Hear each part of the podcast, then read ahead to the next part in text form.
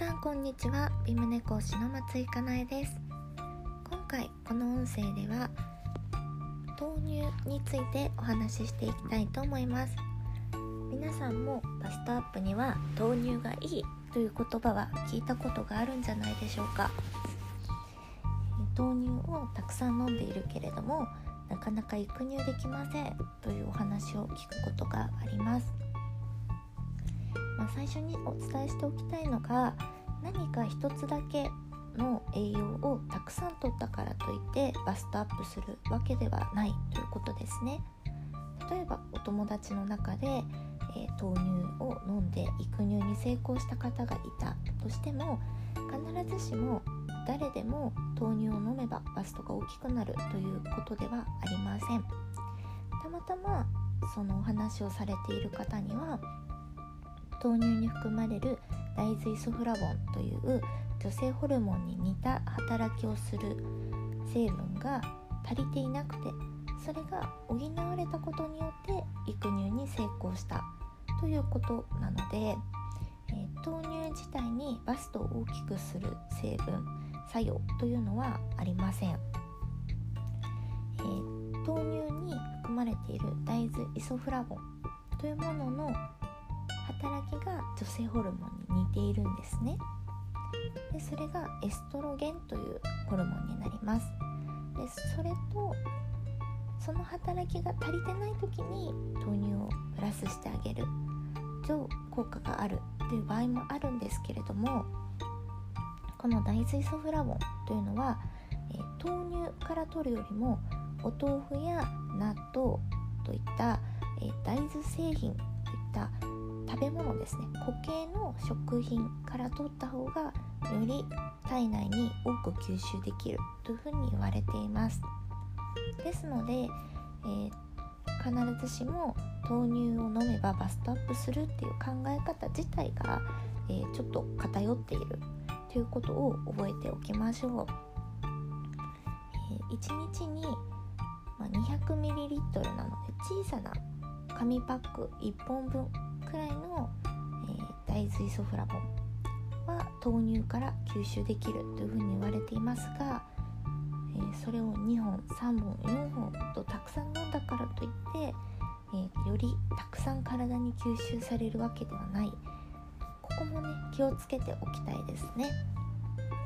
また、下半身がぽっちゃり気味で上半身には全くお肉がつかないというタイプの方は、豆乳をメインにしたりとか、大豆製品をメインにしたお食事をしていると、より胸にお肉がつかない可能性があります。というのも、お肉、体のお肉をね、つけるとか体を大きくするってなった時には、植物性タンパク質よりも動物性タンパク質の方がより体をしっかりと作ってくれるんですね。植物性タンパク質の場合っていうのはカロリーそのものが低いので、豆乳ですとかお豆腐とかに置き換えをしてしまうと、そもそもの体への摂取カロリーが減ってしまうので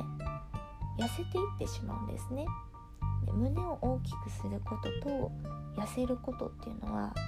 真逆ですよね。胸っていうのは9割が脂肪で作られていますから、その脂肪を胸につけてあげるっていう働きと、全身の脂肪をカロリーとして消費させてしまうカロリーの少ないお食事をとるっていうことは、やりたいことと行動が真逆になっているので、大豆イソフラボンも必要な栄養素ではあるんですけれども、1日に 200ml の小さなペットボトル1本分を目安に摂取すること、そして、置き換えなどでお豆腐などをいっぱい食べるというよりは、動物性タンパク質とのバランスも考えて召し上がっていただく、これが、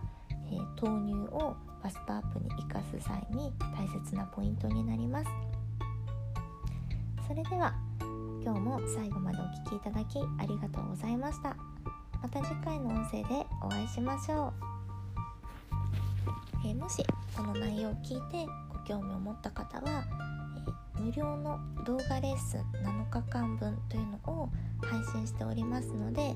LINE アットから、そちらの URL をクリックしてメールアドレスをご登録ください。7日間毎日メールで動画が届き、バストアップの間違った、認識だったりとか、偏ったやり方っていうのを改善していくアドバイスを7日間お届けしています。すでに100名近い方が、登録してくださっているレッスンですので、ぜひあなたもお役立ていただけましたら幸いです。それでは良い一日をお過ごしください。